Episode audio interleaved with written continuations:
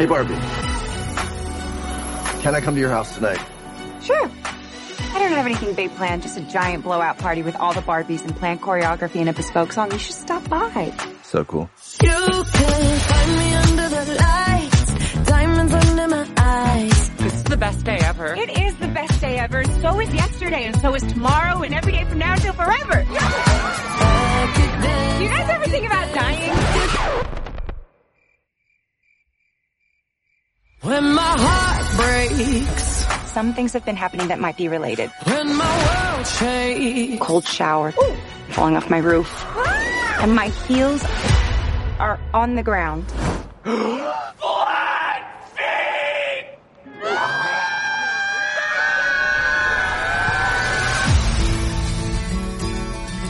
What do I have to do? You have to go to the real world. You can go back to your regular life, or you can know the truth about the universe. The choice is now yours. The first one, the high heel. You have to want to know, okay? Do it again. Closer I am find. Closer I am find. I'm coming with you. Okay.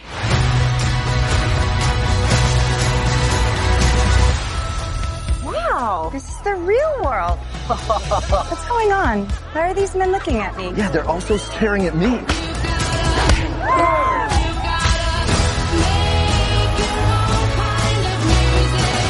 Barbie in the real world.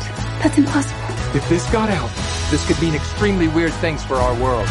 This would be catastrophic! We haven't played with Barbie since we were like five years old. Oh. No one rests until this doll is back in a box.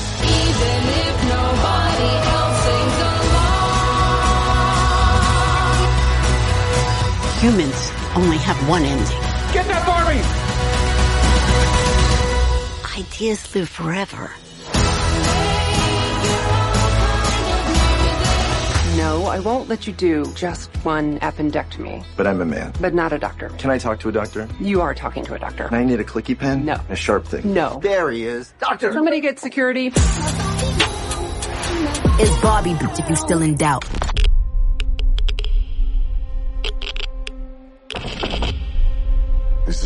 National emergency. Detonator charged.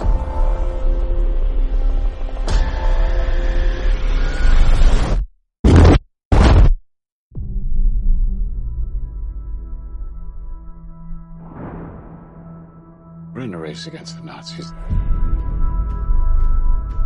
And I know what it means. If the Nazis have a bomb. We have a 12 month head start. 18. How could you possibly know that?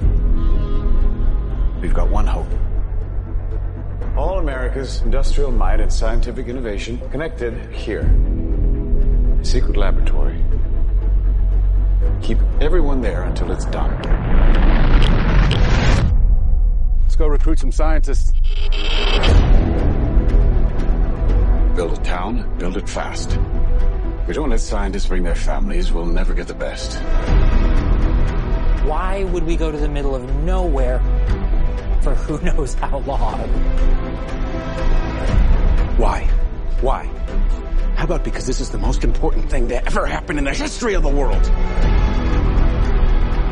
You're the great improviser, but this. You can't do in your head. Are we saying there's a chance that when we push that button, we destroy the world? Chances are near zero. Near zero. What do you want from theory alone? Zero would be nice.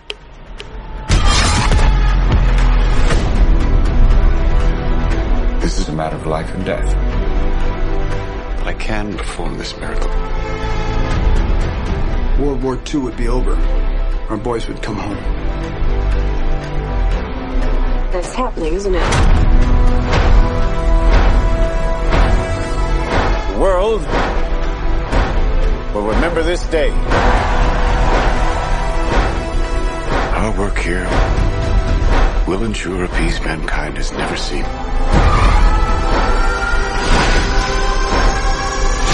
Until somebody builds a bigger one. The men who gave them the power to destroy themselves. And the world is not prepared.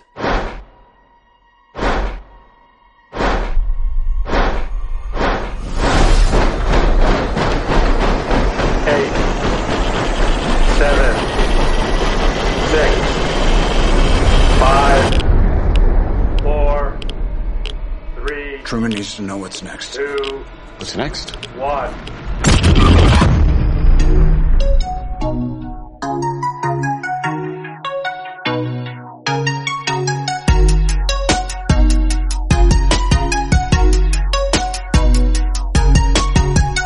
Hello everyone and welcome to an explosive edition, pun intended, of Palace Off the Top Rope. Thank you so much for joining me ladies and gentlemen.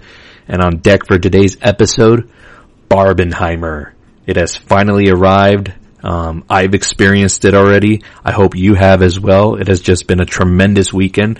Lots to break down with everything, including the box office, my reviews of both films, and in the last segment, I'm going to talk about what quite possibly could be a very, very fun Oscar season and campaign with both of these movies involved. And yes, I'm talking about Barbie specifically. I know some of you are going to say Oscars for a Barbie movie. Uh, once you get my review of the movie, you're going to understand why this movie is a lot more than what it seems, you know, under the surface. So, Yes, um, I saw it as a double feature this weekend. I had a friend join me, and it was just the absolute best time. Um, one of the best experiences I've had at movies in years. You know, it was a whole day that we made out of it. We went to an early lunch and then, you know, we did the back to back movies, which was a span of an entire like five hours. So, um, and we were both wowed by both of the movies and it was just a very, very fun experience and I'll never forget it. Um, it's, it's just like one of those things that I'll remember where I was and like, you know, where I was when I saw The Dark Knight for the first time or, you know, just, you know, just classic movies, instant classic movies. I think both of these are. Uh, you're going to remember where you are, where you saw it. So hopefully you got to see it as well. So again, I saw the double feature. If you've seen one, see the other, see both. Uh, I just highly recommend both of them. I'll get more in depth with my reviews of both of them as we go along here in this episode.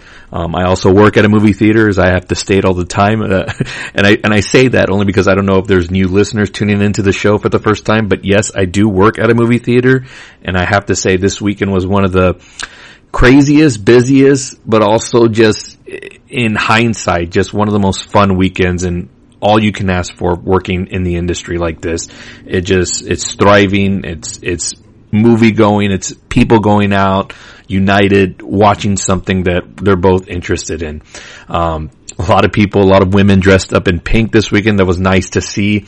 Um, you know, just, you know, cause we're used to seeing the cosplayers, right? The Iron Mans and the Marvels and DC, whatever it is. So this was a movie targeted for a underserved audience, I think, that has been like, for the most part, in, in a lot of Hollywood history. So when movies are targeted for the females, they do show out in droves, you know, a la Magic Mike or, you know, just, Sex in the City. I can think about the first Sex in the City movie. That was so huge back in the day. Just unbelievable amounts of women coming out to support these movies. So maybe this is something for Hollywood to look at in the future. Like, let's make a lot of movies that are also targeted towards the female audience. I'm not saying make those more than, you know, movies targeted towards like, uh, the males, but you know, there's gotta be a balance of both because as we saw from this past weekend, the women will turn out in droves.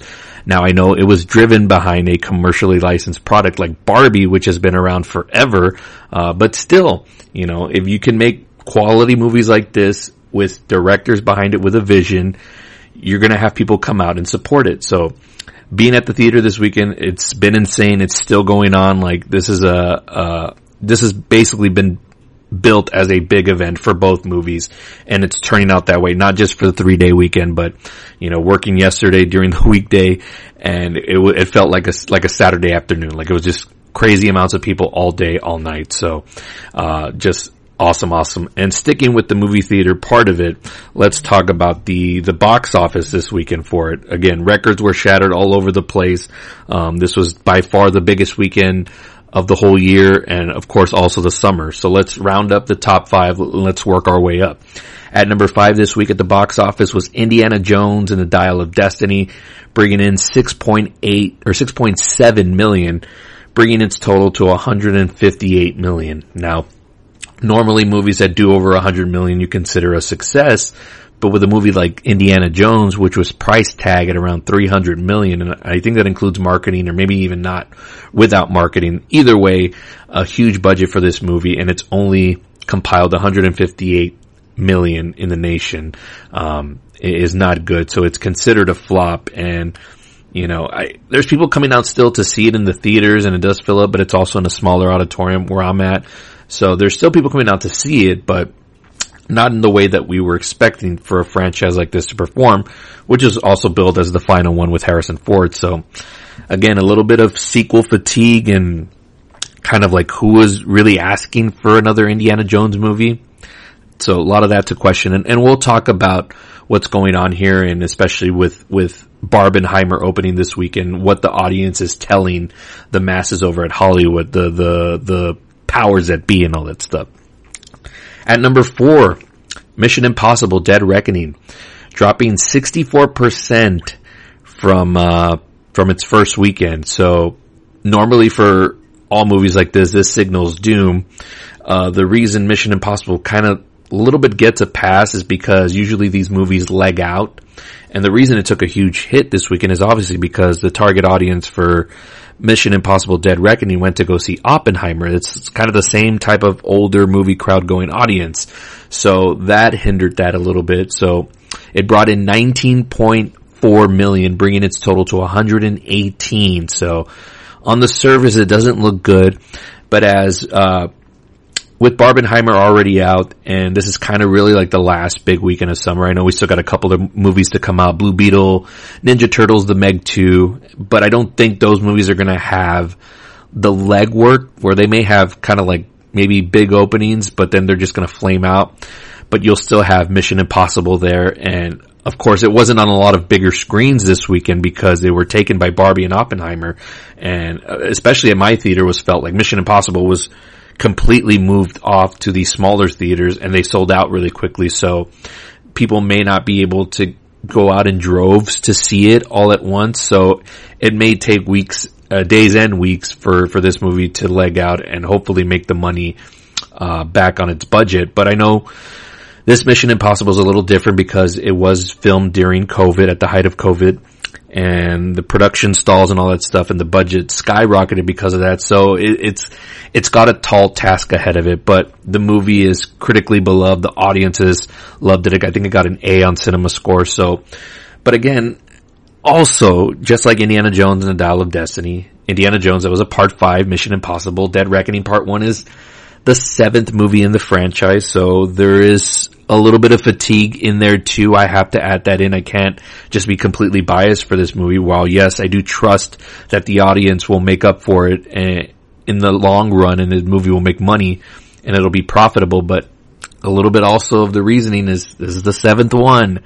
Are people tired of these? Even though the Mission Impossible movies have kind of gotten better as they've gone along and not many franchises can say that. So again, this is why it's an outlier and also why I'm very optimistic about it. So but coming in at number four is, is also surprising because at number three is the other um, surprise hit of the summer, which nobody's talking about, but I will talk about it on my show because it, it, it is a real movie that's making money and it's top five in the box office. I can't ignore it, and that's Sound of Freedom, bringing in 19.8 million, bringing its total to 124 million. This is from Angel Studios. Have you ever heard of Angel Studios? No, nobody has. So this is a huge hit of the summer from a non-big studio movie. Uh, and the, the marketing and the messaging behind it and the viral marketing has been incredible. The pay it forward thing that they're doing for it has just been awesome. It's, it's still a hard movie to get into. Um, again, as I mentioned, working at the theater, I see the ticket sales for this and they're just continuing to be through the roof. So people are just going to continue to come out in the days and weeks. Where this movie ends up, uh, and its total for its box office, I'm not even sure. Like this thing could get as high as maybe 200 million by the time it's said and done. Probably more closer to 150, 160. That's what my guess is. But this is one of the biggest uh, surprises of the summer of the year, and I'm shocked that it's not getting more coverage uh, in like the trades and the Hollywood reporters, the varieties, deadline, stuff like that. Anything that comes out of this movie is more like from an agenda standpoint. And I think we need to stop stuff like that. And we just need to recognize movies doing well when they're doing well. And this, it beat out Mission Impossible in its second weekend. That's, in, that's, in, that's insane. Like nobody would have ever guessed that. I didn't even know this movie existed until I saw the ticket sales for this about a month and a half ago where I was like, wait a minute, what is this thing coming out? Uh, so yes, so again, good for business. It, it, it drives a different audience to come out and, and check out these movies. So again, I'm all about the spirit of business at the end of the day, working at a theater. Like this is, this is just good all around. So hat, hats off to Sound of Freedom and we'll see how much more money it continues to make as summer continues to roll along here. And now let's get to Barbenheimer, which were obviously the number one and number two movie. So Oppenheimer, number two, a three hour movie about men talking in rooms. Directed by Christopher Nolan, who is the sell of this movie, even though it's got a tremendous all-star cast. The sell of the movie is Christopher Nolan and the whole like how is he gonna portray like the atomic bomb? How's he gonna do that? He says there's no CG and all that stuff. A movie like this, a biopic, three hour drama. This is a movie like a type of movie you would see like later in December or maybe not so much in, not in the heart of summer folks. Like we're long gone from those days. Like you'd see this in the nineties for sure, but bringing in 82.5 million dollars for Universal Pictures. Universal Pictures may have gotten the MVP of, of the year in Christopher Nolan and bringing them over to their studio.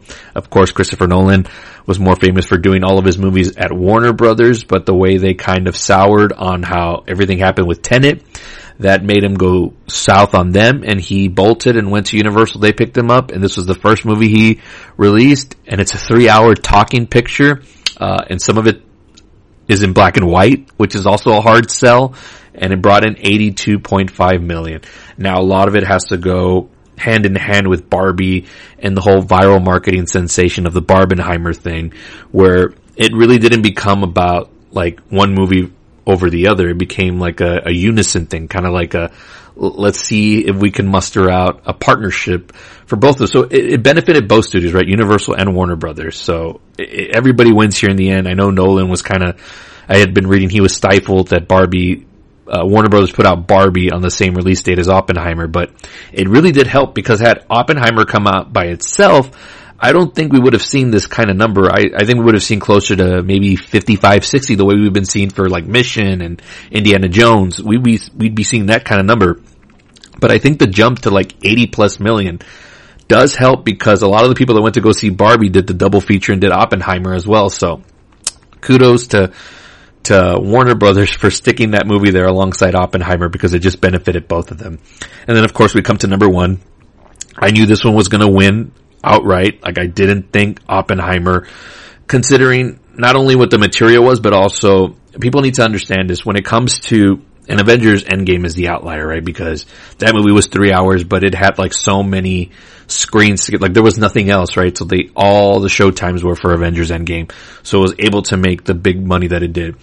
But Oppenheimer is, has to share screen time with Barbie and also the other big movies that are out right now, like Mission Impossible and then Sound of Freedom, which is also, uh, gaining screens. Um, so I knew based on that fact alone that Oppenheimer would not beat out Barbie. And Barbie is a shorter movie, I believe, like with previews and everything, it's like two hours and ten minutes. Like that's your ideal slot for a movie. You can slip in more show times. So Barbie brought in a whopping 162 million. Now, did I think it was going to be this big? A little bit. I did. I did. And I, I, can go back to the release of the original teaser trailer of this movie. And when it first came out, and it just, it was a little weird and wonky. A lot of, uh, it was a, an homage to 2001 A Space Odyssey, if you've ever seen that movie. Um, and if you haven't, don't call yourself a film lover. Um, so I saw that and it was just a weird, wacky take. And of course, this was going to be coming from Greta Gerwig, who, um, she's one of my favorite directors have, and I know this is only her third, uh, directed feature, but she's already one of my favorites. I love her voice and I love the cast that she's brought on for her movies. And there was something where once the te- the first teaser trailer came out where it didn't really show what the movie was, and I'm like, this is going to be special. It just it just has the feel of it. It's got me hooked even though Barbie, I'm not the intended audience for that. You know, that appeals to, you know, uh, females my age who grew up with Barbie, you know, moms and mothers who grew up with Barbies or bought Barbies for their daughters. And of course, like little girls, I have two girls who grew up with Barbies. Uh, you know, I think my daughter even had a Barbie dream house as well. So it appeal, the, the appeal was for them. But the fact that it had like a specific weirdness and just, it, it was wacky, the trailer, and it hooked me right away. I was like, okay, this is, this is tapping into more than just like the female audience. This is just, it, it may be like a mainstream for everybody that's going to check it out and look at the number. Like, and I know a lot of it also is double features and, and the viral internet thing and everybody just wanting to get in on the event. But the fact that Barbie opened this high is not a surprise to me considering how a trailer attracted somebody like me who it's not the audience for. So that's, that's Greta Gerwig tapping into something more than just the female audience. And again, you'll get into more of my, what my review of Barbie is in just a bit where it does kind of lean more on the female side of things, but there's a positive message all around for all of us as a society. Um, great weekend. This is the fourth biggest weekend, I think, like of all time. And you look at the comparisons of what's beat it out, and of course it's the comic book movies, but those have been like the staple for the last, you know, decade or so. So it was nice to see a weekend where it was, the theaters were packed and it was for movies that weren't sequels. And I know Barbie's part of an IP product, uh, sent out by a corporation called Mattel and it's been around forever. So, but it had a storyteller behind it that told a unique story through this vessel, a la the way Christopher Nolan did back in 2008 for Batman. So I think something incredible started there for her, just like it did for Nolan back in 2008. And just the, the, the uptick and the uptrack for both of these filmmakers just continues to go up. And the fact that they collided both this weekend in unison was just an unforgettable movie weekend. And that's the top five at the box office. And like I said, it's just been super fun and it's going to continue to rake in all the money. I think Oppenheimer is going to leg out huge. Um, the IMAX and 70 millimeter prints at our theater have been sold out. They're sold out all week and I'm sure they're going to sell out, uh, for as long as we have it. And then Barbie, I thought was maybe going to fall off a little bit until I saw the Monday numbers where it brought in 26 million, which is the biggest Monday ever for Warner Brothers Pictures topping who else? Christopher Nolan's The Dark Knight, which held at 24 million for all this time. So big, huge win for movies. Uh, big, huge win for Warner Brothers. And then of course a huge win for Universal Pictures in landing Christopher Nolan and putting out a movie like this. It's about people talking and about the atom bomb and it brought in over 80 million. Like, what can you say? Like the power of cinema, the power of event movies and putting product out there that people want to see. And everybody out there this weekend wanted to see these movies and came out of it, you know, just, I saw a lot of amazement in people's eyes, a lot of smiles, people coming out of Barbie, like there was just magic in the air this weekend. And I'm not being hyperbole, I'm not being prisoner of the moment, like you could just feel it. It was a palpable build up to it. And when it finally arrived, I think it delivered in the best way possible. And with that, Let's take a break here, and when we come back, I'm going to give you my double review of first Barbie. I'm going to tell you in the order that I watched it. So I saw Barbie first, and then Oppenheimer right after. So stick around. This is Palace off the top rope. We'll be right back. A dark spirit has cursed this house. Surprise. Is anybody else seeing this? Wait.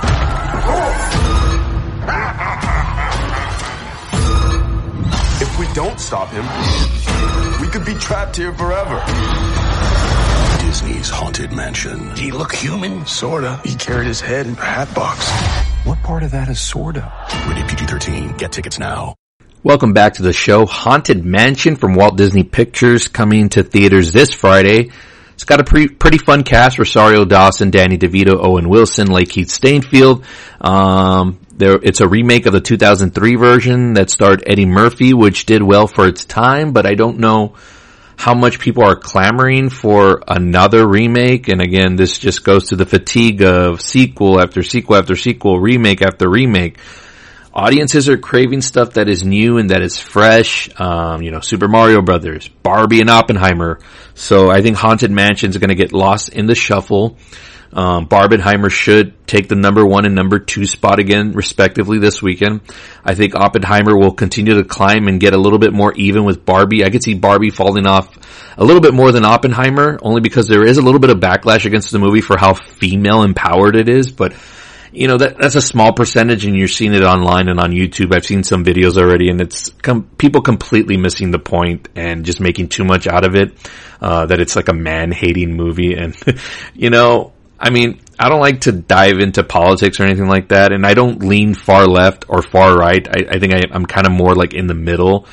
But I mean, if, if that's going to be the hill that you're going to die on, that this movie is like so much female empowerment or whatever, like just go outside or go watch other movies. You know, there's Oppenheimer also. Like, you know, if, if you want to get your feeling of like, you know, men rule the world or whatever, or if you think the patriarchy is better or what, or whatever it is. Like at the end of the day, they're just movies. The people that lean too much into this stuff, like, or like that's the hill, the absolute hill that they want to die on. I mean, I don't get it. I get having an issue with it, but that making like your complete stance on why you don't like the movie, um, is just baffling to me. So, like I said, there, there are a small percentage of people out there and they'll probably spread that gospel to their audience. So I can see the box office kind of falling a little bit for Barbie, but it'll definitely still be number one. But Oppenheimer is definitely going to leg out huge, uh, just based on the, the IMAX and the 70 millimeter prints that are like it's they're they're rare screens to find. So like for the IMAX 70 millimeter, there's only two in Texas where I'm from. So there's one here in San Antonio and the other one's in Dallas. So again, the rare that these uh, locations are to have this type of film, this movie in this format. Um, yes, it's I think it's going to leg out much longer. But anyways, now to the reviews of the actual movies themselves. So for Barbenheimer, we did start with Barbie. That was the first movie we saw. And just based on the outcomes of the movies, I think Barbie would have been the better movie secondly if you wanted to end on a high note, even though Oppenheimer I thought was tremendous, like just one of the best movies of the year and also just one of the best movies ever. But kind of the, the note that it leaves it on, like you kind of want to leave a little bit happy in a good mood and Oppenheimer was just so much emotion and so much dread and so much thinking of like where we are in the world. So if we had done it differently, I think I might have done Oppenheimer first just because Barbie left you more a little bit in high, higher spirits. But again, both movies are excellent and let's start with Barbie. Let's start overall on what I thought of the movie. Um, super fun. Not long. Thank you for not making this, this in the wrong hands. This would have been a two hour and 20 minute just bloated movie for like no reason. Um, I love the aesthetics of the movie, the practicality, the sets, the production design, the fashion is all incredible. And again, that's all from Greta Gerwig and her style and, and the way she wanted to tell this story because they could have easily CGI'd, and I'm sure there's some CGI shots in here, but they could have CGI'd everything in the Barbie land world. And you can tell a lot of it, it looks like it was made and, and, and made with passion. So that sticks out right away and it's like the first 15 20 minutes of the movie and it's like it's really awesome so i love seeing that aesthetic even though i'm not a girl i'm not into barbie but i can appreciate the passion that was put in to make it look like you know imagine a little girl that's going to see this movie and they're seeing that on the big screen, like a big screen live action Barbie movie for the first time, and it's looking exactly like the toys that they buy. Like that's an awesome feeling. Like I can speak on that in terms of like, you know, having the Ninja Turtle toys and then seeing the live action movies on the big screen. Like that was a big deal for me. And now I think the reason why this movie I think is going to have a long lasting impact is because now we have that for the female version, right? For the female, the young females growing up in this world will have this movie to look up, uh, for future. Like they'll remember seeing Barbie live action for the first time. Um, now, some of the messaging in the movie they may not understand until they're older, and that's why I think this movie is going to become an instant classic because there's a lot of positive messaging in it, even though it's a little smart and more adult uh, messaging. But they can rewatch this as an adult when they grow up, and, and they'll learn to appreciate it even more. So, yes, okay. So overall, the aesthetic and the look of it was awesome. Uh, the the acting choices were perfect, perfectly casted. So if you followed up uh, during the run in the making of this movie because this Barbie movie has been in development forever. Wasn't always at Warner Brothers. I believe it was at Sony Pictures for a while. And originally, the person that was going to play Barbie was Amy Schumer. Now, if you know her, she's from the movie Trainwreck, you know, funny comedian, you know, and, and not to pick on looks or anything like that. And that's a big part of the Barbie movie. It's like, I don't know if she would have been the right choice. Um, just cause like her humor also is very vulgar and just very, just gross comedy, you know, like if you've ever seen like the her her style of comedy, is just very like gross and you know, I'm not saying gross and like disgusting, but just you know like that potty humor and the sex humor and all that stuff. I don't think she would have been the right fit to play the Barbie character, not because of how she looks, but just because in terms of her tone. I think Margot Robbie was perfectly casted, uh, just because she, she brings a sincerity to it. Like, yes, she's beautiful on the outside and just a stunner to look at, but in her acting, and this is why Margot Robbie is one of my favorite actresses, is that she's willing to go to those places where it's not the stereotypical version of who you think she would play in a movie. Like my favorite performance of hers is uh, in a movie called I Tonya, where she played Tonya Harding, and she did have to get a little bit dirty in the role and not have that, you know, beauty queen look. And, but she can perform as well. And that's, that's the double, uh, advantage of Margot Robbie is that she's beautiful on the outside, but she's also got a beautiful spirit on the inside and her acting is incredible. And I'm not taking anything away from Amy Schumer, but I just think Margot Robbie is better represented to, as the face and marketing this into making it a huge giant hit. Now would have Barbie been a hit with Amy Schumer, sure, you know, it's, it's, again, at the end of the day, it's, this is a movie that's behind a licensed commercially corporate product that has been around, you know, for years and years and years. So, you know, my girls played with Barbies, my sisters played with Barbies. I'm sure my mom, when she was younger, had some form of Barbies in her collection, you know, so this, Barbie character has been around forever, so would it have been a hit? Yes, but I think Margot Robbie just perfectly encapsulate. It's just beautifully casted, and she was so funny in this movie. She was so sincere. Um, the way she would deliver certain lines, you know, like there's a scene between her and Ken, and Ken's wanting to stay over at Barbie's house, and just very like she's very naive and just like why like and, and, I don't want you here, but not in a mean spirited way. It's just very like you know like I I don't see you in that way, and it comes across that way. But I can see the people that are being like, oh, this is so anti men or whatever. But no, I, I, just saw it as very funny and just very straight and very sincere. So Margot Robbie, and, and that's why she's been she's been nominated for an Oscar twice, and I can see her getting a third nomination for this one. Um, so she was great. Ryan Gosling Everyone's talking about him. Uh, show, uh, scene stealing performance. I agree with all that. He's incredible. He's funny. But for those of us that have been watching Ryan Gosling over the years and people are barely saying like, oh, like Ryan Gosling's so funny in this, like, uh, where have we seen this before? And for the most part, all of you whiffed and never saw a movie called The Nice Guys, which he co-starred with Russell Crowe. Check that out. Ryan Gosling is super underrated in terms of his comedy timing and just the way he delivers his lines and his facial expressions. Another thing to go look at for him in terms of comedy is he hosted SNL. I think he's hosted like twice already. I think the first time he hosted SNL, he did a bunch of memorable skits on there and he's just naturally funny. And hopefully with the success now of Barbie and everybody noticing this performance, maybe that could get a little bit of push behind getting the Nice Guys 2 made because that's one of those buddy cop movies. It, it was set like in the 70s, uh, very wacky old school style film. It didn't do too well, but it was critically beloved and I would love to see it get a sequel because Ryan Gosling is just so, just fucking funny, man. Like, I, I, I, I knew this from the start. When he was casted as Ken, I'm like, if this is Greta Gerwig and, and, I can see the style that she's going for, like she's gonna let Ryan Gosling go loose and he's, he's gonna be able to give us a performance, uh, with such comedy and such, just, he's such a whack. He's such a buffoon in this movie, but it, it's so lovable. And he does a rendition here of Matchbox 20's Push. Uh, it's one of the best things you ever see on film. I like hollered, uh, when I heard this on the screen. So, I mean, it, it just the performances and the casting was just beautiful. Uh, the supporting cast is good as well. Will Ferrell, Kate McKinnon. Uh, there's a whole slew of, uh, just great supporting actresses.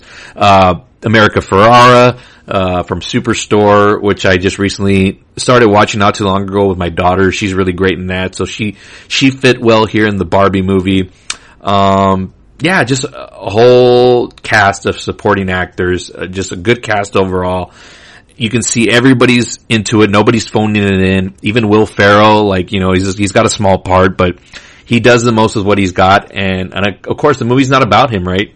In any, in the wrong hands, they could have easily made this about the evil corporation and because there's a lot of, you know, talk between like the Barbie land world and the real world and how the, the worlds mix up and, and all that stuff. And, and again, it, this movie is also just, it's so weird. The movie is like just very, very weird in the way it tells its story and its meta commentary and how self-aware it is. Like there's a part in the movie where Margot Robbie towards the end of the movie is making like this speech. It's, not at the very end, but like in the third act where she's uh explaining how like she's how could anybody like her anymore that she's nothing and not beautiful? And Helen Mirren is narrating the movie and she stops midpoint during her narration and goes like hey like by the way you know if the studios really wanted to make this point about you know nobody relating to the Barbie character and not thinking she's beautiful or whatever Margot Robbie was not the person to cast in this movie. Like the movie's so super self-aware of um you know, the hypocrisy and all that stuff of a character like that and, and, and someone as beautiful as Margot Robbie delivering those lines. It's silly, right? Um, but yeah, there's a, there's a lot of positive messaging here about women and, and their portrayal in the world and, and how there's more to meets the eye than somebody's look, but then also like the, how a toy like Barbie has affected generations of girls growing up, you know, expectations and all that stuff. So a lot, all that stuff is addressed and is done in such a, a mature and nice way and not in a mean way. So I don't understand the people that are coming for it and saying like, oh, it's so anti-men and this and that and it's so like, fuck men and women power all the way. But look beyond that. It, it's looking more at how like, just women in general, how they're portrayed in the world and the expectations of them. And a lot is going into America Ferrera's final monologue in that movie, which I thought was just tremendous. Um, it might be one of one of those monologues that I redo that I refilm and if if you're on my social media and I'm always doing reenactments of scenes like she's got a really good dialogue now I, I don't know if I would be the right person to reenact that speech because it's total totally about women empowerment and um but she's phenomenal in that. And again, there's just so much positive messaging in this, along with the fact that the movie is just actually super funny. Um, there's just so many jokes that land, so many inside jokes, and again, the movie's much more smarter and much more adult than you would think. And, and in the wrong hands, this could have been a total travesty. Now, I haven't seen the Super Mario Brothers movie yet, and there's certain exceptions to the rules. Uh, cause I was told like that movie is super straight up, it's super basic and plain, but that movie is completely targeted for children and you could see that. Like I remember kids coming out of the movie saying like, oh, that was the greatest thing I've ever seen. So they hit the target audience for that. But, you know, if you had someone like the Miller brothers behind the Super Mario Brothers movie, imagine how good that could have been on an intellectual level.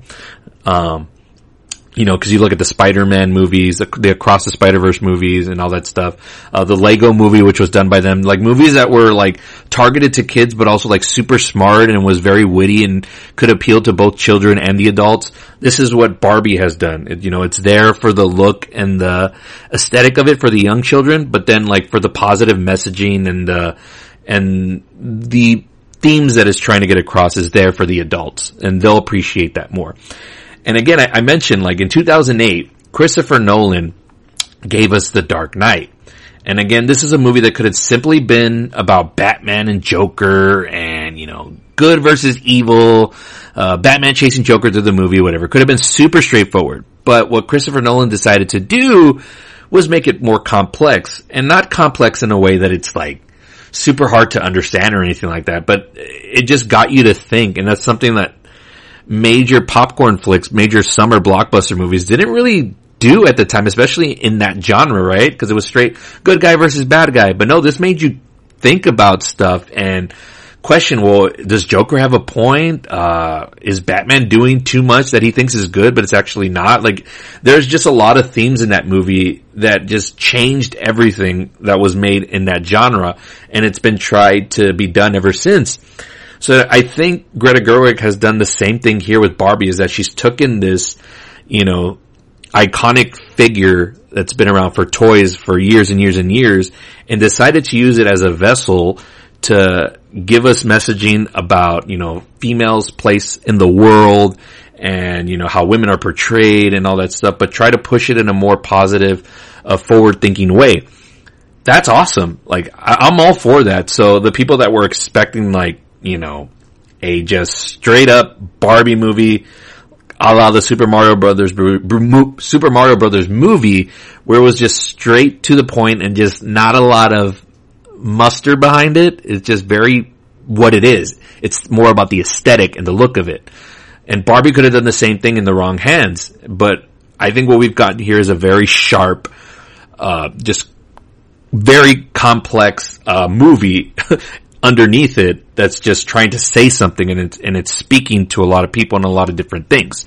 So that's why I think it's going to be in line for Oscars come next year. And, you know, maybe a long shot for best picture and all that stuff. Would I nominate it today if, uh, based on what we've seen already and, and looking at what's to come? And there's like 10 slots usually every year for a best movie. Like, yeah, I would definitely slide it in there. Um, now, will that happen? That remains to be seen but this was just a very, very well made movie from a, a director who's got a vision and wants to tell these kind of stories and has a voice. Now, if, for those of you out there that are like not really into like directors and what they've done before and all that stuff and you just went because it's Barbie, I, I urge you to go check out Greta Gerwig's other movies. She's done, uh, Lady Bird, which was her first movie. That was a really good, like, coming of age story. And then she did another coming of age movie, but this one was based off a movie that's been done before, but she put her spin on it and it was Little Women. Uh, that one had Emma Watson and Florence Pugh, um, just a great, great cast in that movie, but she brought her voice to it on a story that we've seen many times a la Batman and stuff like that, but told her voice and her the way she wanted to portray that uh, those characters in that story through her eyes. And she's done that here with Barbie only Barbie is just such a bigger it's a bigger studio it's a bigger character and I think she's done something tremendous here with this. And I, like I said I think this is going to become an instant classic for females um, you know, for the young kids, they can watch it and enjoy it for what it is on the surface. But when they grow up, they can rewatch and be like, "Oh wow, it's actually saying this about the world and and all this positive messaging." So, um, again, for those that are backlashing on it and it's too, you know, anti men or whatever, and maybe I don't know, maybe I just see it from a different lens. You know, I grew up in a home with two sisters and I have two daughters um, a lot of my cousins are female, and I'm probably more closer, I would say, to my aunts than I am my uncles. So maybe I'm just more, I guess, sensitive to the female perspective view of things. And that's not a bad thing, you know, so, so I can see where they're coming from and I can, but then I can see it on the other end why people would be upset about this and it's mostly people like on the far right and you know I've seen those videos on YouTube and they're coming from like conservatives and stuff like that so I mean, whatever. They can have whatever opinion they want of it, but if that's the hill that they want to die on, that it's like specifically targeting like anti-men, like that's not what it, that's not what it is about. You have to look deeper than that and like really think about it. Like I urge them, go see it again and just like really pay attention to what Greta Gerwig is trying to say. It's really more about the females more than like females taking over the world or, and no men should exist or anything like that. Not even that at all. Cause there's this nice little moment also in the, in the movie where the Ken character is obviously in awe of Barbie, wants to be with her and this and that. She obviously doesn't feel the same way. She just sees him as a friend. But also kind of the way she treats him is also kind of like not cool. And the movie addresses that at the end. And, you know, Barbie actually apologizes for the way she treats Ken and stuff like that. So there's, there's, there's that balance.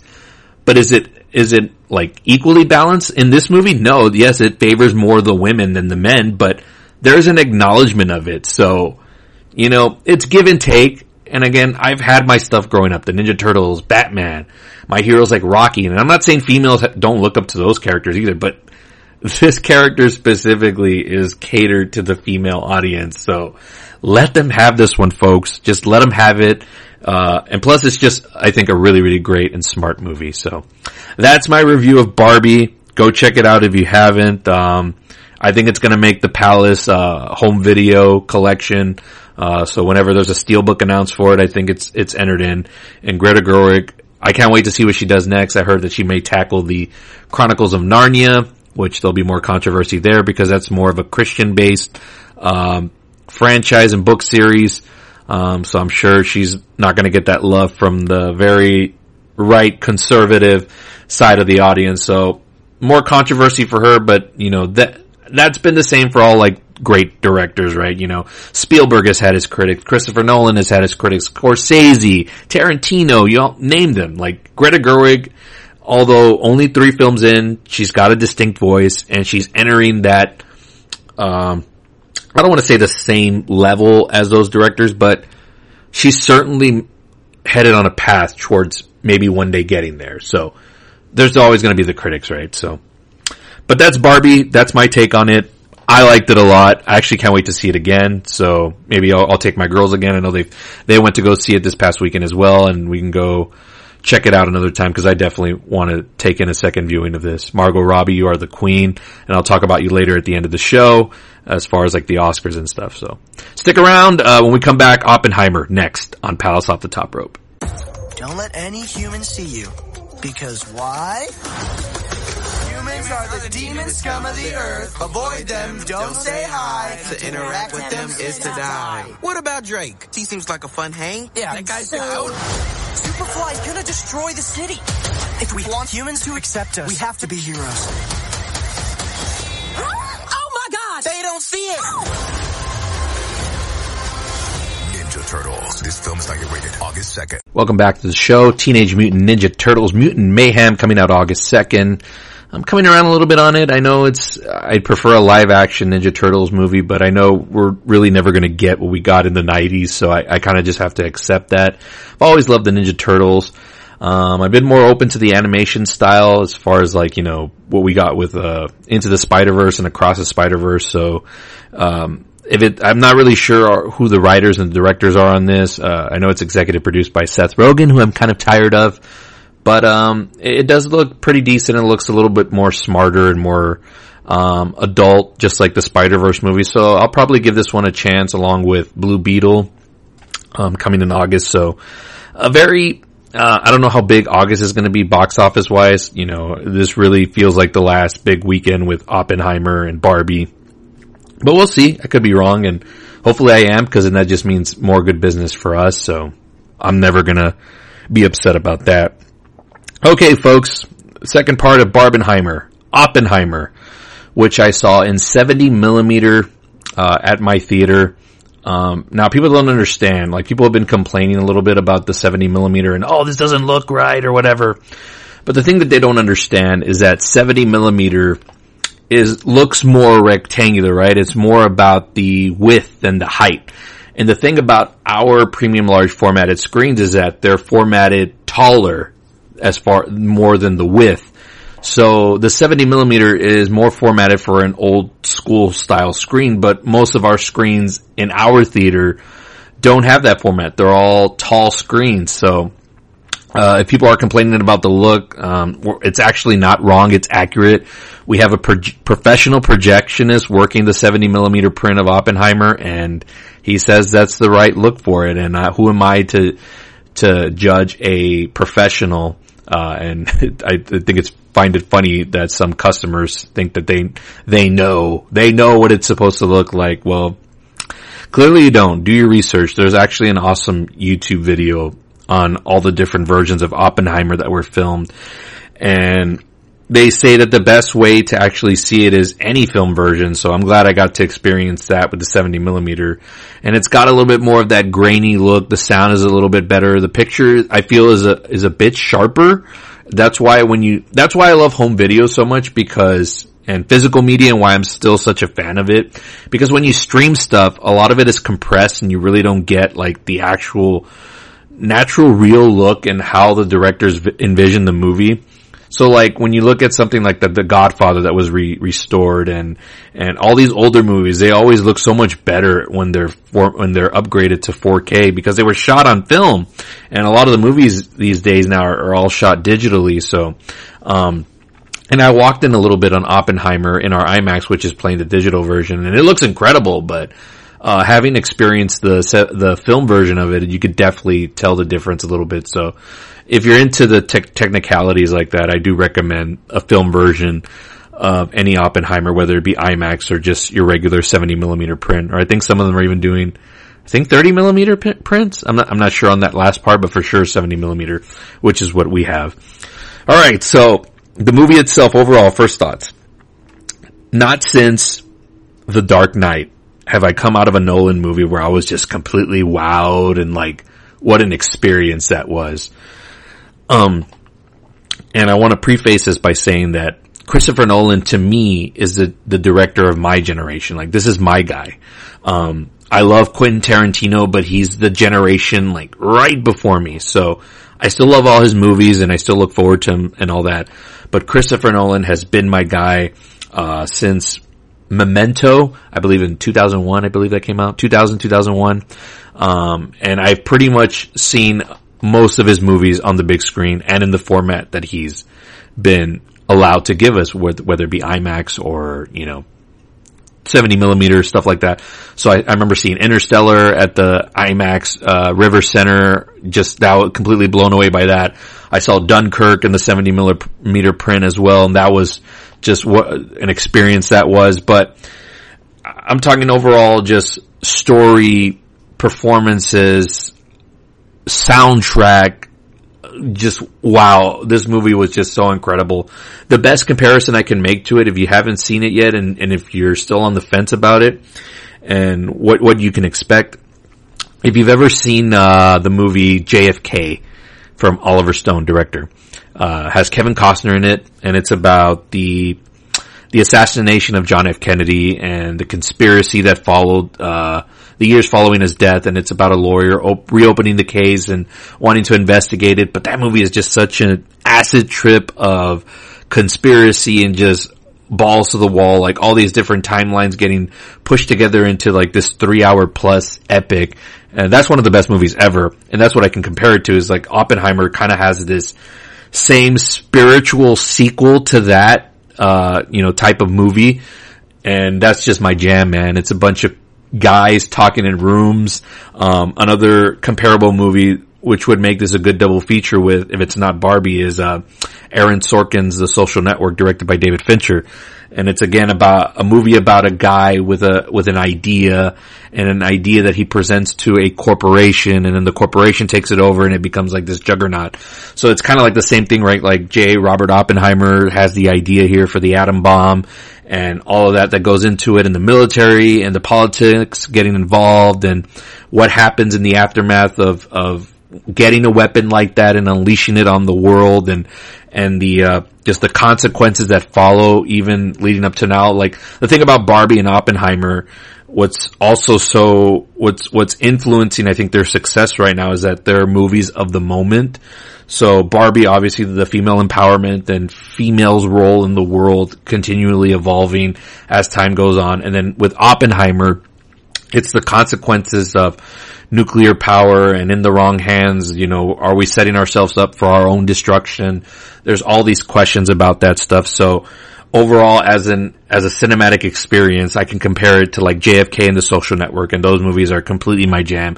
And that's what makes this possibly, Oh man, I, it's hard for me to rank the Nolan movies because I, I love them all. Just there's something about each and every one of them that something stands out. But if you're talking about like what I think are the best, so I think for me, like on a favorite level, it's always going to be The Dark Knight just because of what it brought to my favorite character. And that's the movie that really put him on the map and really changed everything in terms of Hollywood and where we are now for better or worse.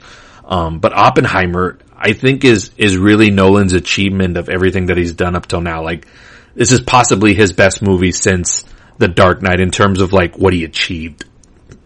And not just from like performances and story, but also just from a filmmaking standpoint and, you know, set locations and doing everything practically. Um, he says there's no CGI in this, in this movie and I, I, I have to take him at his word because if there is, you can't tell. There may be one sequence in the movie where you can, but it's like, okay, cool. Like, you had to have done it with CGI at some point with this. So, whatever. But most of the movie is shot on, on real locations, like, um, obviously when they were working on the Manhattan Project and the, the Trinity Project, um, they rebuilt the Los Los Alamos location uh, in the desert. They built the whole city and all that and all that stuff. So Nolan's always been about you know trying to do stuff as real as possible. You know, you, you even look back at his last movie, Tenet. They crashed a giant uh, airplane into a building. And they did that for real. Like, and that just makes the movie going experience, the theatricality of it, seeing it on a big screen just gives it that much more umph and just, just power, uh, when you're watching it. So, and, and, and I say that, but this is a movie also where there's a lot of talking. The movie's over three hours, so, the, but it, it's done with such precision and the way the movie jumps timelines because it's going on all these different timelines and it's going at such a rapid pace that yes, there's stuff that you're not going to follow along, but one of the things that Nolan has always preached about his movies is that he wants you to more feel it than anything. And I can speak to that because the friend I was with, um, her watch kept going off during points in that movie and I, I noticed it as well. I was like, oh wow, she's like pretty popular and getting, you know, all these, uh, whatever, emails, texts or whatever. And then she tells me after the fact in the, in the movie, she's like, no, my, my heart rate monitor kept, uh, uh, going off and letting me know that her, you know, her pressure was up or, you know, anxiety or whatever it is was up just because of what was going on in the movie. And in my head, it, it was like, this is perfect. This is what Christopher Nolan wants his moviegoers that are seeing his movies to experience. They want, they want them to feel it more than really understand what's going on. Yes, you want to follow the story and the narrative, but it's more about feeling it and how the movie's making you feel. And let me tell you, when they do the Trinity test and they drop the bomb and all that stuff, and I won't, I won't describe to it what it looks like. I'll just tell you how it felt. Like the tension was palpable. You can even feel it in the audience. Like throughout that whole movie, like you can hear sometimes when you're in movies, people like, you know, talking or maybe joking around or whatever. You could hear a pin drop in this, in this screening that I was at. Like everybody was fully engaged what was going on. And it even got even more quiet once you get to the Trinity test point of the movie. And once it's delivered, it's just like, it's 30 seconds of like, I don't even know, like it, it's an, it was an out of body experience. I'm not speaking hyper, hyper, hyperbolic. Like it, it was really an out of body experience. And again, you have to see it and you have to experience it to really understand what I'm talking about. And that was incredible. Um, so let's, and that's like at the midway point of the movie, and then there's just a whole completely other hour where it kind of becomes like a courtroom drama, and again, I'm all about the courtroom drama, so that just sold it even more for me. It was the same thing like The Dark Knight where a lot of the marketing made you believe that the Joker getting flipped in that big giant 18 wheeler truck was like the climax of the movie, but it really went into something else in the final hour. And that's the brilliance again of Nolan again, just taking a turn and just giving you the unexpected on where the story was going with this, even though it's a factually based and a lot of people know, you know, kind of like the events of what happened to this. It's not like an original story. It's based on, on true events. And it's, I believe it's based off the book American Prometheus, if I'm not uh, mistaken. Um, but yeah, there's all of that. So again, you need to experience this movie on the biggest screen possible in film if you can. Um, and I, I, promise you, you're going to get your money's worth. And I know there's there's a lot of talking in the movie, and it's over three hours. But one of the other brilliant things that Nolan does, and there, I think there's a reason why he casted so many well-known actors into roles just placed all over in this movie. Like, and for it being three hours, I was never bored. I was always like, oh wow, this person's in this movie. Ah, I didn't know this guy was in it. And holy shit, is that so and so in makeup for that performance? There's a lot of that.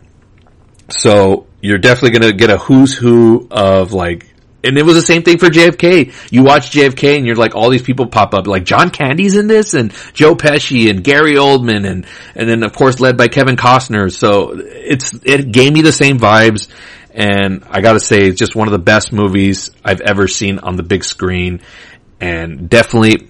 I'm not ready to call it the best movie of the year. We're not done yet, so it's hard for me to say that, but uh, it may very well close to being up there, along with Air, um, and even Barbie. Barbie was right up there, but Oppenheimer is just a whole other monster. Um, let's talk about the performances a little bit. Um, I've always been kind of meh on Cillian Murphy, and he's a Nolan regular. He pops up in little supporting roles, and he's fine here and there. Um, got to see uh, a movie that he's super popular for uh, 28 Days Later. What my buddy Jake I mean, it's his favorite movie of all time. He held a public or private screening not too long ago, and I went to go watch it, and he was good in that. But also, like, eh, to me, he's just a guy. Um, in a Quiet Place Part Two, he kind of took the reins there as the co-lead with Emily Blunt, and again, I, I just didn't really buy him, but man, I'm, I'm gonna give him his flowers here. Like he was so good in his role and I could definitely see an Oscar nomination coming for him, but more about that towards the tail end of this episode. But he was super fantastic in this, and you can see the, the different emotions he's playing, like haunted and conflicted and menacing, and also like vulnerable. Like there's all these different elements to that performance, and um, Christopher Nolan is pretty good at casting the roles. I don't think he's, I don't think he's misfired yet. Uh, I know um, Aaron Eckhart is kind of like the outlier in The Dark Knight. I think that role was originally written for Matt Damon, but he's still really good in the performance. So that that out of all his casting in his movies, I think Aaron Eckhart is kind of like the one that's like eh, this kind of doesn't fit, but still does. He makes it work. Um, and again, shout out to Aaron Eckhart in The Dark Knight, great. But I can see where he's the outlier as being like the only one where I don't really see him as a Christopher Nolan like preferred pick for the role kind of just got deal with what was given to him. But man, he pulls it off here, and the rest of the supporting cast is incredible. Robert Downey Jr., welcome back. I've always known you to be this great actor like that. You know, everyone only knows you as Iron Man for the most part, but I know the movies you've given us over time, uh, early in your career, and you could give us this kind of performance. And I think, I really think he's going to get nominated also for an Oscar. So, be on the lookout for that. He is just so incredibly menacing towards the final act of this movie where it turns out he's the real antagonist of the film. And he just, I mean, it's also chameleon a little bit. He's a little bit, I mean, he doesn't have that, you know, regular Downey Jr. look, you know, like a Tony Stark. He's really given a more complex look and, and that works for his character. Um, Emily Blunt, I think, is uh, also in line for for a nomination. She's really good here. Florence Pugh is in this. She's great. Matt Damon brings it as always, and he kind of feels like he's in a little bit of a different movie, but in the scenes that he's in, he absolutely nails it, and he's a joy to watch. I guess my only complaint on Damon was I wish there was more of him in the movie, but when he pops in at certain points, like he's absolutely electrifying, and those scenes are so good. And there's just such a whole ray of, of cast that's in this. Um, what's another one I can think of that stood out? Josh Hartnett. Where the fuck have you been? Um, and what a joy to see him now, uh, very older and mature. And you know, he was a heartthrob earlier in his career, and he had all those roles. You know, you think of Pearl Harbor and Forty Days and Forty Nights, and you know, Wicker Park, and he he was just he was that heartthrob. But seeing him in a role like this, like where like the older women are kind of gonna just be in awe of him. He's got the glasses look and you know the vest and that stuff. So he's he's doing some great work here, and hopefully this is kind of like a resurgence for him. And you know, if Nolan does another movie, um, or just whatever his next project is, I hope he keeps Hartnett in mind because he was really good in this. Um, yeah, everybody here just brought it, and there's just so many surprises on on a who's who of, of, of who's in this movie and it was just such a joy to watch man this is this is why I love going to the movies and and and, and to get it in a double feature and to get so much good cinema that day that I'm just overjoyed it's just make me fall in love with movies all over again like that just happens every now and then I I fall I, I mean I love movies like forever and always, but there comes a point where I, I always just re-fall in love. Like, like if it's the first time and that's what these movies brought to me this weekend. So that, that means something. and, uh, yeah, well that, well that's Oppenheimer.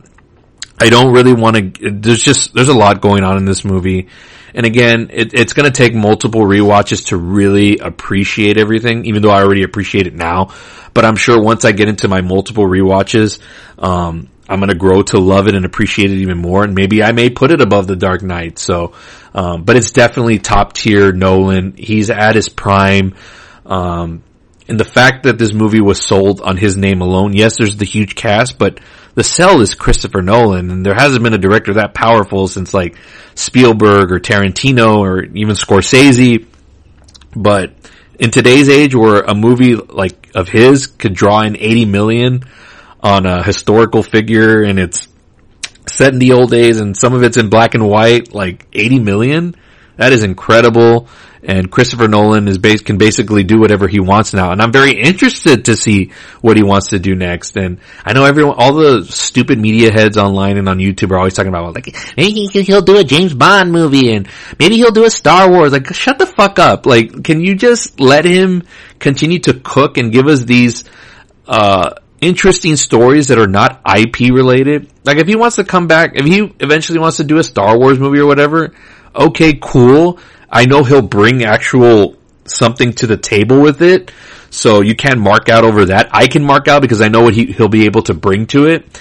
But, um, yeah, I would prefer he just continues to do original stuff or pick another famous figure that none of us are even thinking about and make a movie about that and just continue to push his limits. Like every time we think Christopher Nolan has just gone above, you know, dropping the atom bomb, right? Like that's as big of a, you know, practical thing pushing the limits that you can do without doing it to CGI. What, what's next? Like, and that's the exciting part is that Christopher Nolan is very unpredictable. So who knows? His next movie could be, uh, I don't, I don't even know. I don't know, but it makes me excited. And Oppenheimer, I can't wait to watch this for a second time and a third time. And then eventually I'll buy this on physical media and rewatch it at home. And I, I think this one, along with Barbie, they're instant classics.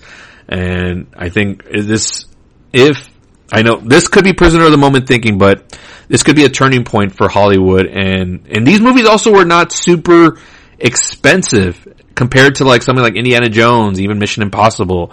You know, all these other sequels like Fast X that just cost so much damn money, but just didn't give you so much return on the product and just on the actual presentation of the films themselves. Like you look at Indiana Jones and the CGI that's used and the CGI in the Marvel movies, and then you look at movies like Barbie and Oppenheimer, and they're just they're very they're movies of the now and what what's present in terms of theme, but also just how they're bringing back the practicality of filmmaking, and even though it's old, an old school style of movie making, but it it feels fresh I love it.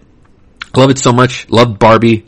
And I really, really loved Oppenheimer. Let's take one final break. When we come back, we're going to talk about the Oscar uh, campaign for these movies.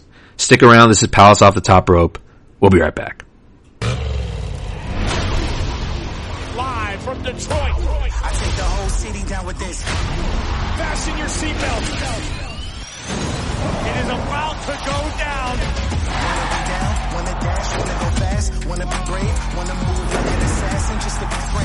For the faint of heart. And the only question left is where do we start? The biggest event of the summer just got even bigger. Motor City, here we go. I take the whole city down with this.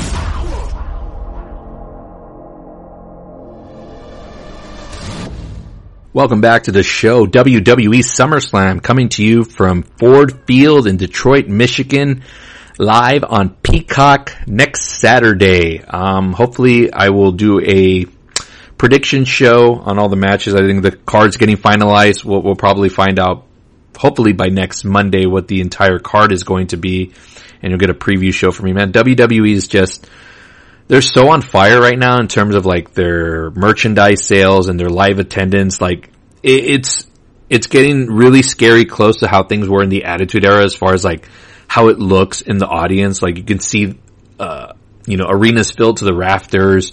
You can see the signs returning and stuff like that. It's very, it's starting to look very old school and how it was back in the day. So, and the ratings are super good. Like SmackDown is one of the top shows on, on network television. I know right now it's summer, so there's not a lot going on. And with the writer's strike, it may continue to be that way. So, you know, but football's also coming. So, you know, I won't stay giddy too long because we know the ratings will get hit by that. But WWE's looking really good right now. Their storytelling is, is way, way better than it was than in years past. Triple H has done an amazing job and I'm enjoying the television every single week. My kids are back into it. You know, my dad watches with me regularly. He knows what's going on.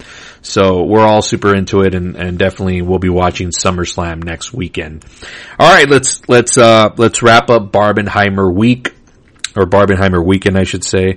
Um, with uh, Oscar talk. Now, I really don't like to do this much. You know, I, I kind of really like to wait until the slate is over, and once we get into January and past like the Golden Globes, then we can see kind of what's what. But you know, after seeing both of these movies, it's really hard to ignore. Uh, a lot of the categories that these movies are going to be nominated for. So let's start with the, the highest of the highs, right? Best picture. Oppenheimer is definitely a lock. Barbie, I can see it. Like if I were to nominate movies, I would definitely have it in there as one of the 10 nominations. 9 or 10 is usually what it is now. Now, and why I think Barbie has a bigger chance now is because you can even think back to when The Dark Knight got snubbed in 2008. Um, the nominations were still like around five. And then once The Dark Knight didn't get nominated, and a lot of people thought it should have gotten nominated for Best Picture, um, and it didn't, then they expanded the field the next year, and it's been like that ever since. So that's why I'm saying that a movie like Barbie now has a, a higher chance of, of making it as if, instead of like if it was like in the past where it was just five nominations, and I would say absolutely not, it's got no chance. But the fact that the nomination field is so wide now, I think it's got a really good chance because this movie is, is again more smarter than it appears, and it's really got uh, an interesting message that conveys in the movie. And I think you know you, you got to factor in you know the reception of the movie critically, uh, you know financially, all of that really should factor in. And a lot of the things that have hurt the Oscars over the years is that they've nominated movies where while good, not something that attracts like a viewer. Now, if you see something like Barbie getting nominated, that'll get your casual viewer that, you know, may not be interested in the Oscars and see that a movie like this that they related to and were invested in will be like, whoa, let me tune in. So this happened a little bit last year. You saw a bump in the ratings. a movie like Top Gun Maverick was nominated for Best Picture. And that was a movie that was widely appealed to everybody and it made so much money, but it was also critically beloved and the audience loved it. So I think Barbie has a better chance now than it would have like, let's say 10 years ago. So on that aspect, we'll, we'll put it right now. I have it like maybe 70% that'll get nominated. Best director, Christopher Nolan, I think is a lock. And I think this is the year that he'll finally get his flowers. He's been nominated, I think, twice before. Once for Dunkirk, and I think Inception might have been the other one. Um, and his movies have also been nominated for Best Picture. Inception, Dunkirk. Um, not sure if Interstellar did, but I don't think so. But um, he's definitely been nominated before. But I think this is the year if it's not him or Scorsese for Killers of the Flower Moon, which comes out later this October, uh, I think Nolan is definitely in the running. Um, I mean, me personally, I would love to see it. Um, I think Ben Affleck is up there as well for the movie Air, which should not be forgotten about. It's also one of the best movies of the year. Um, but Nolan, I think the momentum of this movie is is going to carry over for weeks on end as we start to head into Oscar season. Because once we hit, hit past like August and into September and all that stuff, that's when you really start to see kind of like the more awards, you know, buzzworthy films come out and movies that they want to push towards that, uh, that frame. But, but we'll see. I think, uh, Oppenheimer is going to have a lot of long legs and it's going to be a movie to be reckoned with come Oscar season. And for best picture a lock, and then I'll put in a lock as well for, for best director. Greta Gerwig has an outside chance here for Barbie because what she did here, you know, the presentation of the entire movie was incredible. Um, kind of a, a, lower scaled in terms of uh, filmmaking. I mean, it, it, was a hard movie to pull off, right? I mean, it, you know, those designs and everything. It's, I mean, just to give it that look, it's not an easy feat. But also, it's it's not as heavy of a movie as like an Oppenheimer um, but you know, Air is also released earlier this year, and I think Ben Affleck would have a good chance at director. So why not Greta Gerwig? she's been nominated before, I believe, for Little Women.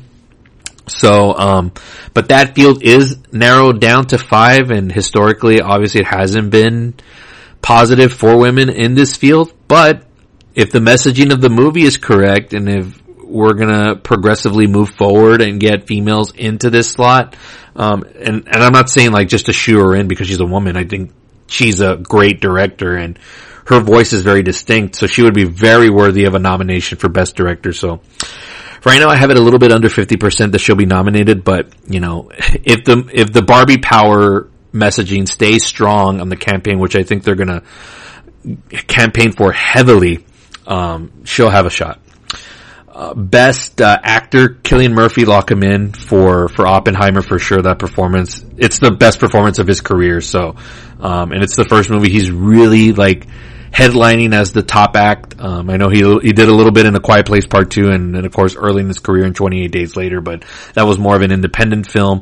Um, but this is his first big studio like headlining. Like he's the star. You look at the posters, it's his face. So he's definitely in the performance of his career. So give him the nomination. Uh, best actress. Again, I thought Margot Robbie is, she's just so, she's, she's just so talented. The duality of her is just amazing. She can, you know, her ability to cry on cue. There's a scene in Barbie where she's, not confronting, but she's uh, approaching like a, a, young little girl and her friends and the little girl like just rips her apart. But the way that Margot Robbie performs in that scene is just like not many actresses can pull that off and pull it off convincingly. And there's also another sweet moment in that movie where she's sitting at a bus stop and she's trying to like just reconcile and everything that she's that's going on in the story and she's trying to you know get in contact with whoever she's supposed to meet and she looks over and there's this like little old lady and there's this just moment, this really sincere moment between the two of them. And it even got me as like, that was a super emotional moment. And a lot of it is through looks and just the way that the, the, the characters are looking at each other. And it's just such a sweet moment. Like, I loved it. I loved that part so much. That may have been one of my favorite moments of the movie was that little scene. Um, so I think she should be, I think she'll be a lock for best actress. Um, depending on the field, but you know, this movie is just going to be a, a, big headliner all the way through in terms of like everybody talking about it and all that stuff. So it's going to be hard to ignore. So I, am going to lock her in for, for best actress. Best supporting actor. Robert Downey Jr. is going to be a lock. Um, this is going to be his comeback into like cinema, like real movies. Sorry, MCU stands, and you know I know you all loved his portrayal of Tony Stark, and while he was good in that, but that was that was Robert Downey Jr. playing Robert Downey Jr. And if you think it's not, like go watch any of his interviews and any of the press he's been doing for Oppenheimer. Like he's he acts like Tony Stark. Like that's that's him in real life. This was him playing a real character with real depth and just you know, and also the chameleon part, and the way he was, you know, the makeup and the costuming and the way he doesn't look like, uh, you know, a handsome Robert Downey Jr. in this movie. He's just, you know, he's a menacing threat in the movie. So he's definitely going to be a lock for best supporting actor. Very, very slim chance Matt Damon does, but who knows? I've been surprised before, but I think the supporting actor field, it's smaller, but it's also going to be more crowded. You know, you, you, think about De Niro later on in Killers of the Flower Moon, and there's other performances, including Barbie with Ryan Gosling. Is it possible he can get a, a, supporting nomination for his role as Ken, for as a big a buffoon that character is, but the way it's portrayed in the movie, like, it works perfectly for what it is. Um, it was a real standout, and he's a, he's a scene stealer in, in, in every sense of the word, so, um, I can see him getting a nomination. Percentage wise, what am I thinking right now? Probably 75 to 80 he gets nominated, but I, I wouldn't be surprised if he does. So, um, for screenplays, I, I need to consult with Daniel Tucker on this one because Barbie, uh, has a chance here, but I don't know if it's going to go as adapted screenplay or original screenplay because it is based off the Barbie Mattel toy. So, and the Barbie toy is not an original idea. It's an adapted from a product, but the story's original. But I don't know. That's going to be interesting. I have to have that conversation with him. But also, the, there was a article on Variety seeing how Warner's was going to push this movie. Same thing for Oppenheimer. It's it's based on a true story, but it's it's loosely adapted from that American Prometheus book I mentioned earlier. But there's also elements where it's like Nolan's putting his spin on things. Even though most of the movie is kind of factually based, but you'd have to do a real deep research on to see like what stuff that he changed in the movie. Because I mean that, that goes without saying, right? For any true story in, in the history of Hollywood, there's always stuff that's adjusted for dramatic purposes. So, um, I wouldn't be shocked if there's a lot of stuff in here that's fabricated. But for the most part, I think a lot of the stuff that happened in this movie is, has been backed up and said like, no, this is how it really went down. So, but it, again, it's also interesting whether it'll go for adapted or original screenplay. It was written by Christopher Nolan, so, and, uh, again, Barbie was written by Greta Gerwig and her husband Noah Baumbach. Um, but I, am gonna hold off, but they'll definitely get nominated in the screenplay category. I just don't know where. Production design, definitely Barbie will be in there. Um, the Barbie land set is just incredible. The dream house and the cars and everything just looks, that's some of the best looking 20 minutes of movie you'll see that's not CGI. And again, if this was done in the cheap way with any other director and a whatever vision of the movie, it would have been, most of that Barbie land sequence would have been CGI and I think it would have looked terrible. And I, that's one of the things about practicality is that it, it makes it look more authentic and it, it makes it look better. Like the, just the look of it is awesome. Barbie is one of the best looking movies of the year. I think Oppenheimer 2 will get nominated for production design. Um, you know, the locations that they used and the costuming, best costume design also for Barbie, Oppenheimer, both locks for that. Um, sound and sound editing, sound mixing for, for Oppenheimer, locked that in. Uh, best original score, Lud- Ludwig Göransson, I think is his name. Uh, he's done Black Panther, he's done, I think he did Tenet, he did the, he did the first two Creed movies. His stuff is just so epic already, kind of like on a Hans Zimmer level. Um, and he does, I think his best work here with the, with the Oppenheimer soundtrack. I was listening to it yesterday and I was just, I was like levitating to a point. Like it, it was that good and that haunting and that just, it was grandiose, man. I loved every single track, uh, for Oppenheimer. Um, best original song, Ryan Gosling, I can see him getting nominated for I'm Just Ken. Look that up. It's a, it's a real song in the movie. It's super funny, but also super original. It's also as bombastic as the Peaches song by Jack Black in the Super Mario Brothers movie, which I think also will be nominated. So throw Ryan Gosling in there, have them do like a sing off at the Oscars next year, put them side by side and have one do one performance and then him follow up with the other. It, it would make for great television. So you got to think about the Oscars also from a marketing standpoint. And I'm sure, you know, the telecasters are thinking, man, let's nominate these songs so that way we, and I mean, they're also good original songs based in movies. So they're worthy of their nominations. But from a marketing standpoint, that'll be great television. Um, I'm sure there's other nominations that I'm not thinking about, but those are the, the top ones that for sure I think uh, Barbie and Oppenheimer should be considered for. And again, we're we're in the middle of July, a little bit late July, so we're a little bit past the halfway point of the year, and uh, you know we'll get start getting more of the you know quote unquote awards buzzworthy movies being released. Obviously, the big one I'm looking forward to is Killers of the Flower Moon for Martin Scorsese starring Leonardo DiCaprio and Robert De Niro. Um, so that one's going to be in the conversation as well. But Barbie and Oppenheimer will definitely be a, a big talk of the Oscar season, and Warner Brothers is going to push this one hard. I know, and then Universal for sure they're going to back Nolan all the way, and it's almost kind of a lock in a lot of awards uh, areas. So uh, for sure it will be mentioned um, next year. Um, that's gonna do it for this Barbenheimer episode of Palace Off the Top Rope. I hope you've enjoyed my analysis, my commentary on both of these movies and just what they've meant to, to me and what they're meaning to the industry and, and again, just the, the instant classicness that is coming from both of them and, and the mania that's just gonna continue to roll on. I, I mean, they're getting killed at work still. I'm off today, so uh, I'm get, taking a little bit of a breather, but then I'm back at it tomorrow, and I know it's still going to be crazy for both of those movies. So I'm super excited as we continue on this Barbenheimer mania. Um, you can listen to this podcast on Spotify, Apple Podcast, iHeartRadio. I do distribute this podcast through all my social media pages on Facebook, Instagram, Twitter, through podbean.com. You can download the app. You can listen through the Podbean app there if you want to hear the podcast. Past episodes are all there. On your way to work, at the gym, you know, wherever these episodes are always available for you. Um, and I greatly appreciate any feedback or just anybody that listens in general. I just, I, I appreciate it so much. Uh, but thank you guys for joining me so much. And again, if you haven't seen Barbie or Oppenheimer, I highly recommend them both. And if you've got the time and if you've got the commitment, do it as a double feature. I promise you, you're going to feel so good afterwards and you're going to just, your love for cinema, if it isn't reignited, then, uh, maybe you don't love movies as much. I'm just kidding, but it definitely reignited my love for movies. Um, and again, that's, that just happens every so often. And, and this is, this was a moment here and I'm glad it happened and I'm glad that I was able to experience it. And, um, yeah, I hope you do too. So thank you guys for tuning in. We'll catch you on the next episode. God bless you.